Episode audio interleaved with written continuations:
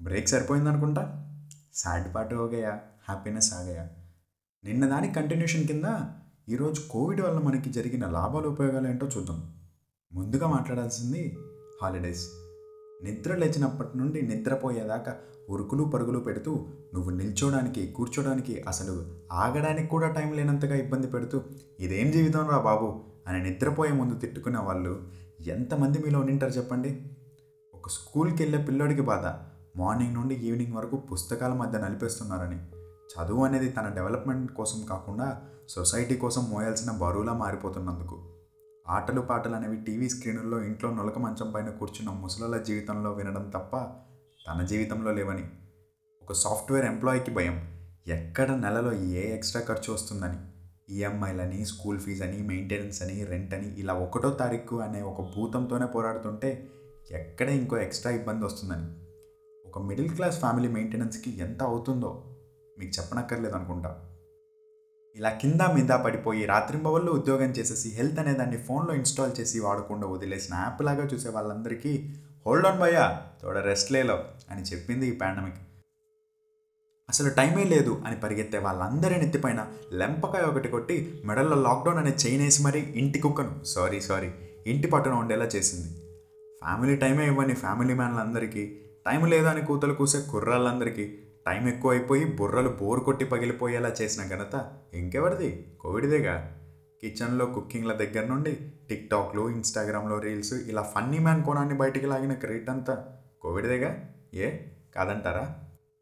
హాస్టల్లో ఉండి ఇంట్లో పేరెంట్స్ని మిస్ అయ్యే వాళ్ళని ఇంట్లో ఉండి పక్క మనిషి ఉన్నా కూడా లేనటువంటి ఫోన్లకు అతుక్కోవే ప్రతి ఒక్కరిని. ఈ ప్రపంచం ఒక రంగస్థలం. ఇప్పుడు ఇంటర్వెల్ టైం వచ్చింది సో కొద్దిసేపు మీ పాత్రలన్నీ స్టేజ్ పైన కాకుండా ఇంట్లో ఉన్న మీ వాళ్ళ కోసం కేటాయించండి అని గట్టిగా గూబగుయ్యమనేలా చెప్పింది ఈ ఫ్యామిలీ పాండమిక్. దూరదర్శన్లో రామాయణం నుండి స్పాటిఫైలో డాబా కథల వరకు పోలీసుల చేతిలో లాఠీల నుండి వీపు పైన వార్తల దాకా. నీకు తెలిసిన నువ్వు మర్చిపోయిన ప్రపంచాన్ని మళ్ళీ గుర్తు చేసింది ఈ చైనా వారి చిన్నారి పెళ్ళి కూతురు.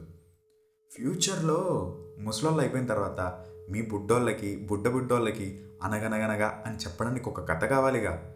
మనకైతే అనగనగనగా అని స్టార్ట్ చేసి ఆ ఏడుకు చేపల కథ చెప్పి చెప్పి ఆ చేపలేమో కానీ మనల్ని ఎండబెట్టారు. మనం అలా కాకుండా కొంచెం డిఫరెంట్గా ట్రై చేద్దామా?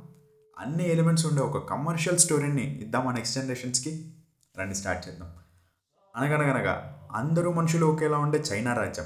దానికి రాజు హే. ఆ రాజు తన సంతానం కోసం ఎన్నో ప్రయత్నాలు వాటి కోసం ఎంతోమంది భార్యలను కట్టుకున్నాడు. కానీ అయ్యుహాముహాహే జీవితంలో సూర్యుడు ఉదయించలేదు. కానీ రెండు వేల పంతొమ్మిది కాలం ఆ రాజు వరమైంది. పంతొమ్మిది సంవత్సరాల పాపను యుహాన్ రాజమాత కనింది. యుహాన్ యువరాని పుట్టిన సంతోషంలో యుహాముహహే తన కూతుర్ని తీసుకొని చైనా దేశం ఊరూరు తిరగడం మొదలెట్టాడు. తన కూతురికి పేరు పెట్టడం మాత్రం మర్చిపోయాడు. అలా పంతొమ్మిది ఏళ్ళ పేరులేని యువరాణి ఊరూరు తిరుగుతూ విదేశీ పర్యటనపై మోజు పెంచుకుంది. ఇంతలో యువరాణి పుట్టినరోజు దగ్గర పడింది. సంబరాలు అంబరాన్నంటాయి. ఆనందంతో ఉబ్బితబ్బోతున్న యుహాముహాహే కూతుర్ని పిలిచి పుట్టినరోజు బహుమతి కోరుకోమన్నాడు. తన మదిలోని విదేశీ పర్యటనను బయట పెట్టింది మన బర్త్డే గర్ల్. ఇంకా పేరు కూడా పెట్టలేని యువరాణిని విదేశాలకు పంపించవద్దని అలా పంపిస్తే తను ఫేమస్ అవ్వకుండానే చరిత్రలో ఉండిపోతుందని రాజగురు అయిన వారించారు. వెంటనే యువరాణి రాజు చేయి పట్టుకొని హిందీలో కరోనా. అనింది. అంటే ప్లీజ్ నాన్న నేను వెళ్తాను అని. హిందీ భాష రాని తండ్రికి కరోనా అనే పదం తెగ నచ్చేసింది. వెంటనే యువరానికి కరోనా అని నామకరణం చేశారు. కరోనా విదేశీ పర్యటనకు సన్నాహాలు జోరుగా ముందుకు సాగుతున్నాయి. ఊర్లోని అందరూ కలిసి నిచ్చెనలు తయారు చేశారు. ఒకదానితో ఒకటి ముడివేసి ఆకాశాన్ని అంటేలా నిచ్చెనేశారు. ఒక శుభముహూర్తాన చైనా ప్రజల ఆశీస్సులతో యుహాముహాహే అండతో కరోనా చైనా దేశం వదిలి America Germany Africa Ukraine England Italy ఇలా ఒక్కో దేశాన్ని సందర్శిస్తూ తన పంతొమ్మిది ఏళ్ళ అందంతో అందరినీ తన బుట్టలో వేసుకోవడం స్టార్ట్ చేసింది.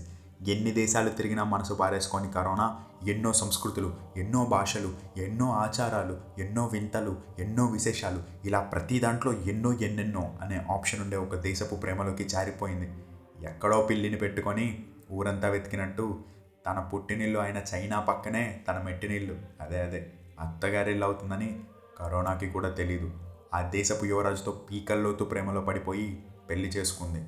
ఇప్పుడు కరోనా యువరాణి నుండి మహారాణి అయింది. వాళ్ళ ప్రేమకి రూపం ఇద్దరు పిల్లలు. మొదటి కొడుకు పేరు ఫస్ట్ వేవ్. వీడికి తొందర ఎక్కువ. వీడు ఏ టైంలో ఎక్కడికి వస్తాడో ఎలా వస్తాడో తెలీదు. రెండో కొడుకు పేరు సెకండ్ వేవ్. వీడికి ఆయాసం ఎక్కువ. ఆక్సిజన్ లేకపోతే వీడు బతకలేడు. ఇలా ఇద్దరు కొడుకుల ముద్దర తల్లైన కరోనా చరిత్రలో అన్ని దేశాలను తన అందంతో తనకి బానిస చేసుకున్న ఒకే ఒక్క మహారాణిగా చరిత్ర పుటల్లోకి ఎక్కింది. అప్పటికే యువరాజుని పిచ్చిగా ప్రేమిస్తున్న యువరాజు మరదలైన వ్యాక్సిన్ కరోనాని చూసి అసూయ పెంచుకుంది. తన స్థానంలో వచ్చిన కరోనాను అంతమొందించడానికి మాస్క్ శానిటైజర్ అయిన తన సోదరులతో కలిసి పన్నాగం పన్నింది ఒక అర్ధరాత్రి కోటలో ఒక్కొక్కరిని సోషల్ డిస్టెన్సింగ్ చేసేసి కరోనా కుటుంబం మీద ఆ ముగ్గురు మూకొమ్మడిగా దాడి చేశారు. కరోనా భుజాన వ్యాక్సిన్ తన కత్తిని దింపింది. ఆ దెబ్బతో మహారాణి కరోనా ఆ రోజు తుది శ్వాస విడిచింది. కానీ వ్యాక్సిన్కి తెలియని నిజం ఇంకోటి ఉంది. కరోనాకి పుట్టింది ఇద్దరు కాదు ముగ్గురు. మూడవ కొడుకు పేరు థర్డ్ వేవ్. వాడు కోటకి సుమారు రెండు వందల డెబ్బై నాలుగు కోసల దూరంలో గుంపులు గుంపులుగా ఉండే జన సమూహాన్ని జీవిస్తున్నాడు. తన తల్లిని హతమార్చిన వాళ్ళపై పగ తీర్చుకోవడానికి ఈ బాహుబలి ఎప్పుడైనా రావచ్చు. అది ఏ దేశమో ఇప్పటికే అర్థమైంటుంది అనుకుంటా ఆ దేశం పేరు ఇండియా. థర్డ్ వేవ్ వస్తుందంట. సో ఎవరి జాగ్రత్తలో వాళ్ళు ఉండండి. మాస్క్ శానిటైజర్ అస్సలు వదలకండి. నా పాడ్కాస్ట్ మీకు నచ్చినట్లయితే మీ ఫ్రెండ్స్తో షేర్ చేసుకోండి. నన్ను ఎంకరేజ్ చేయడం కోసం నా ఛానల్ని సబ్స్క్రైబ్ చేయండి. ఎక్కడో మీకు నచ్చితే నాకు ఒక లైక్ కూడా కొట్టండి. This is me Sandeep Chennuru signing off